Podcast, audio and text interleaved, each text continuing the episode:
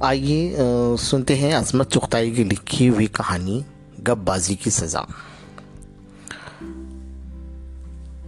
سب سے پہلے ہم عظمت چختائی کا تعارف آپ کو بتا دیں۔ عظمت چخت عظمت چختائی کی پیدائش اکیس اگست انیس سو پندرہ میں ہوئی۔ عظمت چختائی بدائیوں میں پیدا ہوئی۔ ان کا خاندانی نام عصمت خانم چختائی ہے۔ عصمت چختائی افسانہ نگار کی حیثیت سے مشہور ہیں۔ کلیاں، شیطان، چوٹیں اور چھوئی موئی ان کے افسانے کے مجموعے ہیں۔ ٹیڑھی لکیر اور ایک قطرہ خون ان کے مشہور ناول ہیں۔ ان کی کہانیوں میں خواتین کی بول چال، رہن سہن اور ان کی خواہشوں اور تمناؤں کی بھرپور عکاسی ملتی ہے۔ گپ مارنا بری عادت ہے۔ اگر کوئی شخص گپ باز مشہور ہو جائے، تو پھر اس کی سچی باتوں کا بھی لوگوں کو یقین نہیں آتا۔ اس کہانی میں ایک ایسے ہی بچے کی بات بیان کی گئی ہے جو اکثر گپ مارا کرتا اور بڑوں کے منع کرنے کے باوجود اپنی اس عادت سے باز نہ آتا تھا۔ اس عادت کی بنا پر ایک دن وہ بڑی مشکل میں پھنس جاتا ہے۔ اس کہانی میں عصمت چختائی نے یہ کہانی بچوں کے لیے لکھی ہے اور یہ کہانی عصمت چختائی کے ناول تین اناڑی سے ماخوذ ہے۔ تو آئیے سنتے ہیں گپ بازی کی سزا۔ ببلو کو ہمیشہ سے گپے مارنے کا شوق تھا۔ ایسی ایسی ہانکتے کہ بس کیا بتائے گی۔ ایک دن کہنے لگے، آئس لینڈ میں برف ہی برف ہوتی ہے۔ لوگ برف کے گھروں میں رہتے ہیں۔ وہاں برف کی سڑکیں، برف کے سنیما گھر، برف کے اسکول ہوتے ہیں۔ وہاں سب پیڑ برف کے ہوتے ہیں۔ آئس کریم کی نارنگیاں، کیلے، ناشپتیاں، امرود انانس اور آم ہوتے ہیں۔ وہاں بھیڑیں اور بکریاں چاکلیٹ، آئس کریم کی ہوتی ہیں اور برف کی لال لال آگ پر برف کی روٹیاں پکتی ہیں۔ بے وقوف، برف کی کیسے آگ سلگ سکتی ہے؟ جموں سے زیادہ ضبط نہ ہو سکا۔ جلتی ہے، ہمیں معلوم ہے۔ نہیں بیٹے، برف کی آگ نہیں جلتی۔ ابا نے نہایت عالمانہ انداز میں اینک کے اوپر سے جھانک کر سمجھایا۔ نہیں ابا، جلتی ہے، ببلو نے بگڑ کر کہا۔ تم نہایت بیوقوف ہو، نرے احمق۔ ابا نے ڈانٹ کر ثابت کر دیا کہ ببلو گپ ہانک رہا ہے۔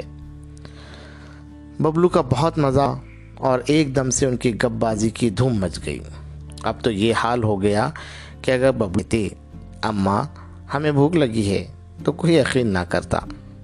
ایک دن جب ببلو اپنے کمرے میں سونے کے لیے گئے، تو وہاں سے سرپٹ دوڑتے ہوئے آئے اور دادی اماں کی گود میں چڑھ گئے۔ اے ببلو، سوتے کیوں نہیں؟ جاؤ اپنے کمرے میں۔ دادی اماں بولی، نہیں، کیوں؟ شیر۔ شیر؟ کیسا شیر؟ شیر اتنا بڑا جتنے ہاتھ پھیل سکے پھیلا کر ببلو نے ناپ بتایا۔ کہاں ہے شیر؟ ابا جان نے غصہ کر کے پوچھا، ہمارے پلنگ کے نیچے۔ پھر تم جھوٹ بولے؟ ابا نے بڑی بڑی آنکھیں نکالی۔ سچ؟ اللہ قسم۔ جھوٹا کہیں کا۔ دادی اماں نے زور کا دھپ جمایا اور ببلو کو اپنی گود سے بیگن کی طرح لڑکا دیا۔ چل سیدھی طرح جا کے سو اپنے کمرے میں۔ اماں نے للکارا، نہیں اماں، شیر۔ ہر وقت جھوٹ بولتا ہے۔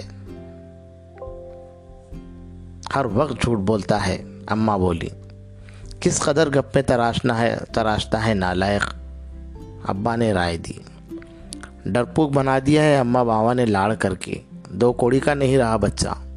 دادی اماں نے تانا مارا۔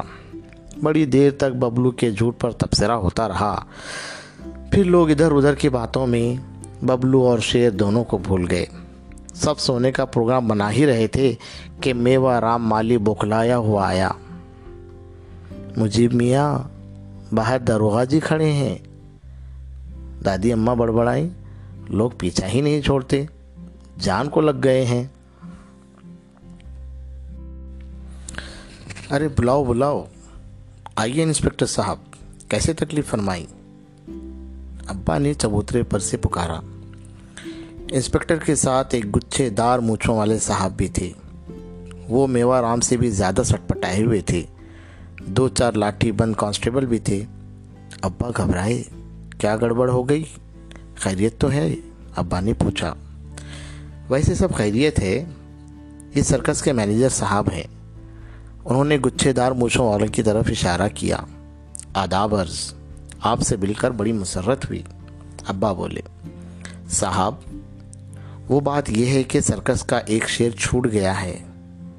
شیر جی شیر نہایت خوخار ہے۔ کل رنگ ماسٹر کو بھی بھمبھور ڈالا تھا۔ ڈالا ہوتا۔ بال بال بچے۔ ابھی آپ کے پڑوس سے رئیس صاحب نے فون کیا کہ ایک عدد شیر آپ کے باغ میں گھومتا دیکھا گیا ہے۔ باغ شیر ببلو ابا مونڈے پر ڈھلک گئے۔ ببلو سچ کہہ رہا تھا۔ انہوں نے سہم کر ببلو کے کمرے کی طرف دیکھا، جس کا ایک دروازہ باغ کی طرف کھلتا تھا۔ ہائے لوگوں میرا ببلو، اماں جو کمرے سے سب کچھ سن رہی تھی پچھاڑ کر گدے پر گری۔ پھر وہ اٹھ کر دوڑی ببلو کے کمرے کی طرف۔ اگر ابا نے انہیں نہ پکڑ نہ لیا ہوتا تو سیدھے شیر کے جبڑوں میں گھس جاتی۔ ہائے میرا بچہ، ارے، مجھے تو پہلے ہی معلوم تھا کہ تم لوگوں پر بھاری بھاری ہے بچہ۔ اس کی جان لے کر چین آیا۔ حسب دستور دادی اماں نے گھبرائے ہوئے اماں اور ابا کی ٹانگ لی ہائے میرا ننا ببلو، شیر نے چبا ڈالا۔ اور اس نے ڈر کے مارے آواز بھی تو نہیں نکالی۔ خالہ اماں رونے لگیں اور جموں شبو بھی پھوٹ پھوٹ کر رونے لگے۔ ابا کا برا حال ہو گیا۔ وہ تو خالی ہاتھ ہی گھس کر شیر سے گج جانا چاہتے تھے۔ ان کا بس نہ تھا کہ شیر کے حلق میں ہاتھ ڈال کر اپنے لاڈلے ببلو کو نکال لائیں۔ لوگوں نے بڑی مشکل سے انہیں دلاسا دیا۔ بندوقی اور لاٹھیاں لے کر سب آہستہ آہستہ ببلو کے کمرے کی طرف بڑھے۔ اندر جا کر تو دو بڑے بڑے انگارے پلنگ کے نیچے دہک رہے تھے۔ شیر پلنگ کے نیچے تھا، لیکن ببلو کا کہیں پتہ نہیں تھا۔ گھر میں کوہرام مچ گیا۔ سرکر کے مینیجر پنجرا ساتھ لائے تھے۔ بڑی مشکل سے شیر کو پنجرے میں ڈالا گیا۔ تعجب ہے۔ نہ خون کے نشانات ہیں، نہ ہڈیاں۔ انسپکٹر صاحب بولے، ارے وہ نگوڑا تھا ہی کتا۔ ہائے میرا پھول سا ببلو۔ دادی اماں کو غش آنے لگا۔ ایک دم آپا کی فلک شگاف چیخ فضا میں گونجی اور لڑکھڑاتی آ کر چوکی پر گری۔ بی بی، ببلو، جیسے انہیں بھوت دیکھ لیا ہو۔ کہاں کدھر؟ سب نے انہیں ہلا ڈالا۔ غسل خانہ۔ اماں دوڑی، ابا نے لپک کر انہیں پکڑ لیا۔ ببلو کی کٹی پٹی لاش دیکھ کر کہیں وہ پاگل نہ ہو جائیں۔